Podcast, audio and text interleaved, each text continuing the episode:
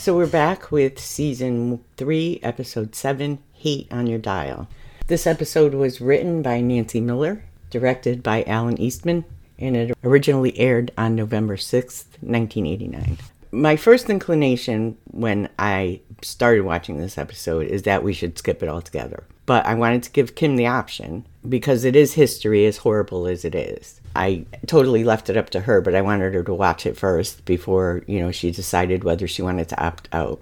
Kim, and these are her words that she's allowing me to use, Kim herself, being a black woman, is very sensitive to this issue, as you can imagine. She understands that history needs to be shown, but she doesn't want to have to watch it. She understands its history, but having to watch it was just too much for her. We talked about it a lot as she was making her decision not to finish watching the episode. And there was a few things that she said that I said I wish you could say that on the episode. And so she wanted me to record her. So there is a little snippet at the end and I really hope you listen to the end to listen to Kim and what she has to say. I think that going back to 1954, from when this episode was created, was supposed to show the viewer just how enlightened the world had become. But watching it through 2023 eyes, it's still uncomfortable. The 1954 part is extremely sad, tragic, and horrific. It's history. It's our history. Watching the 1989 part really bothered me as well because they hadn't evolved as much as I think they thought they had. And I mean, they're still waving a Confederate flag around as if it only meant I live in the South, and Johnny uses the R word. I guess what I'm trying to say is, I guess if we're looking at something from 1989 as if it were history and not, as if they were trying to do some sort of social awareness episode, and it didn't cut it, looking at it now. Maybe it did back then, I don't know. And I'm not sure if I'm explaining it the way I'm thinking it, but hopefully I'm making sense. So I'm not going to do a scene by scene on this one. I'm just going to do a quick overview you know, we have Ray Pierce and his brother Archie working on a car and looking at an old family picture. Their mother's pregnant in the photo, so Ray wasn't even born at the time in 1954, and it happened to be the day that schools were desegregated in the South. So Ray wasn't born. His father was hanged for killing a sharecropper. He didn't grow up with his father. His mother was the one who testified against the father, although Ray doesn't know that. But as soon as they said there was a female witness who was never named publicly, I knew it was her. So, how did Ray learn so much hate? Archie witnessed all the hate, and he doesn't have hate. Where does Ray get it from? Where does that come from, is my question. I mean, he grew up without a father, and people get angry about that kind of thing, but where does that hate come from? I don't know. In the garage, Elliot, a neighborhood kid, comes in selling candy for school, and Ray becomes angry and dumps the candy and throws him against the car, which breaks the radio that is sitting there ready to be installed. And then the next day, Archie goes to the store and buys a radio that just so happens to be the same year and type needed to replace the broken one. Johnny had just purchased it along with a bunch of junk from a woman getting rid of items from her house. And Johnny throws in the Confederate flag that Archie found and is waving around for free. Then Mickey comes and they learn that he didn't check the manifest. And obviously it shows up in the manifest. So Jack's not happy when he gets back, but maybe once in a while they should tell Johnny a few things before leaving him alone in the store because he asked why he needed to look in the manifest earlier. So, you know, Ray installs the radio and he goes out looking for Elliot. I still don't understand where this hate comes from. The kid was in his garage for five seconds. How could you hate somebody that quickly? Why would you go looking for him? And obviously, he kills Elliot, but Elliot's blood makes the radios happen and he goes back to 1954 and he's convinced he can keep his father from being caught and hung. You know, he becomes part of the group that kills the sharecropper. And, you know, we go through the whole Ray tries to tell him about the female witness. He tries to tell him that they have to make sure that there's no witnesses. And when Ray realizes there wasn't a witness, he thinks he saved his father and accidentally as he's wiping the blood off the radio he goes back to real time and his father's not there so now he's angry and he wants to go back because he's adamant that he's going to save his father now he goes back first he kills archie in the garage and he uses the blood to go back. Now when he's back he finds out that his father beats his brother archie which is why archie is disabled now. And it doesn't matter to him. It doesn't matter. He's fixated on saving this horrible, disgusting man.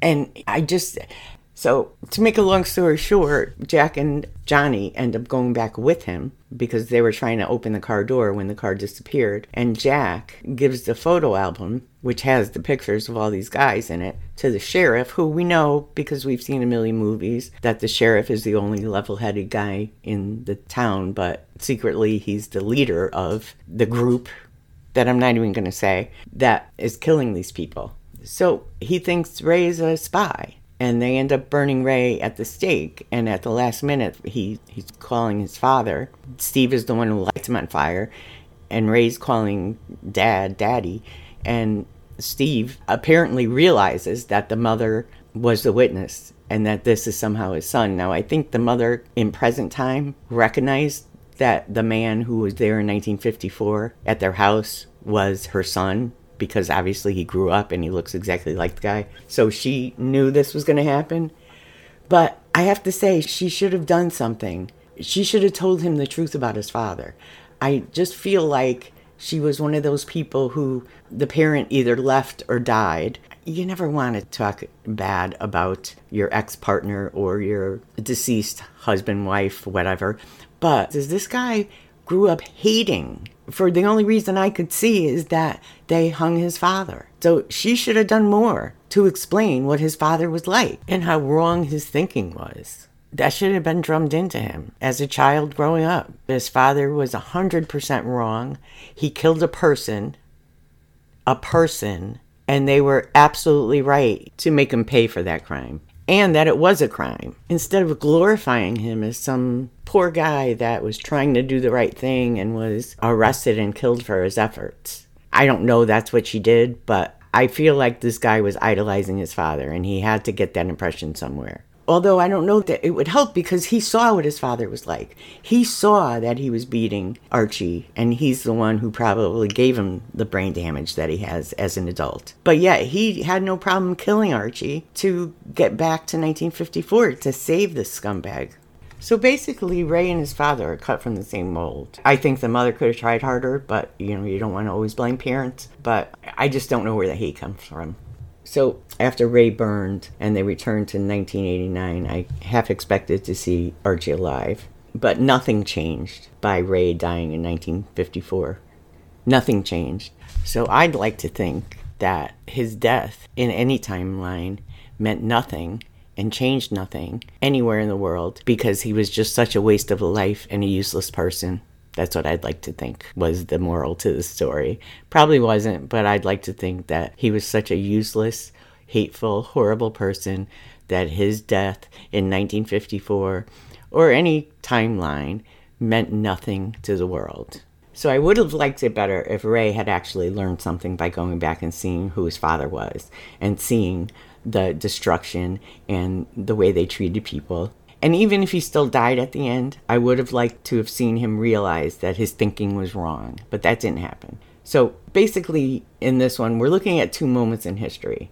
One is horrific and tragic, and the other one is supposed to be more enlightened, but still problematic. But there is a scene where Johnny says that they've come a long way since 1954, and Jack doesn't agree. He says something like, not far enough. So they do acknowledge that, so I'll give him that. But on the other hand, we can hope that we continue to make progress as a society because we really haven't made as much as we'd like to think. And someday people will look back at us and think, what the hell are they doing? But unfortunately, things right now seem to be moving backwards, which is another reason why this episode is bothersome. You're watching it thinking, oh my God, 1989, we've made so much progress. And I think we did make some progress, but that progress seems to be going away right now. So I don't have really too much more to say about this episode. Like I said, my first inclination was to skip it, and I didn't know how Kim was going to react to it, and you will hear in one minute how she did react to it. And even while recording this, still I was still on the fence about whether we should just skip this episode or not. But I think, in my opinion, Kim's reaction to this episode needs to be heard. She's looking at it personally. Kim agrees that it's history, but she has feelings about having to watch it and talk about it. I mean, she was comfortable talking about it with me, but I don't know that she would have wanted to go on the air and talk about everything that we did talk about. This is a small little bit that she wanted to say. So I hope you all listen to it and I hope you take it to heart, and we'll see you next week. I'm not finishing the rest because I could never understand the concept of hate. I can't understand the concept of hate. Why somebody would hate me for the color of my skin. And God made us all human. And if He said you're a Christian, then it should be love, and we love our neighbors as we love ourselves. We're supposed to be kind to one another. We're all one human race. And it just hurts me that there's evil in the heart of man. In this time and age, we should be better. We should be much better. But um, thank you for hearing me out.